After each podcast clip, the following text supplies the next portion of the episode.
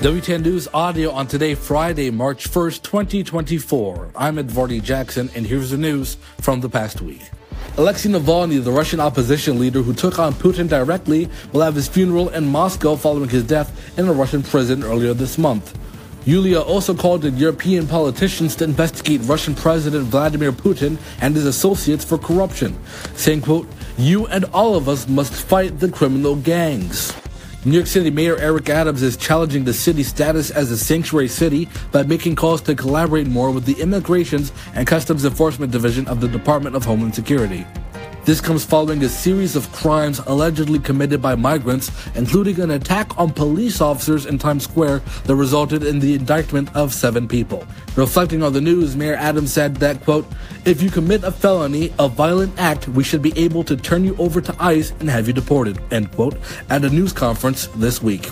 And Apple will be U-turning on their 10-year project towards building an electric vehicle. This news comes following previous setbacks, including a downgrade of the car's planned self-driving capabilities from level 4 to level 2.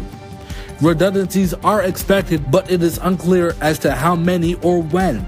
Many of the staff on this project will be shifted over to working on Apple's AI division as they continue to pursue generative AI technology. And that's the news as of today, Friday, March 1st. The news continues with another edition of our animation news break over at the Saccharine Pizza Show with news audio on Friday and with more news on our Patreon where you can get these newscasts more times each week. Plans start at just $1 per month, and if you sign up now, you can get a one-week free trial. Visit www.patreon.com slash KIR channel. For myself and the entire WTN News team, have a safe and healthy weekend.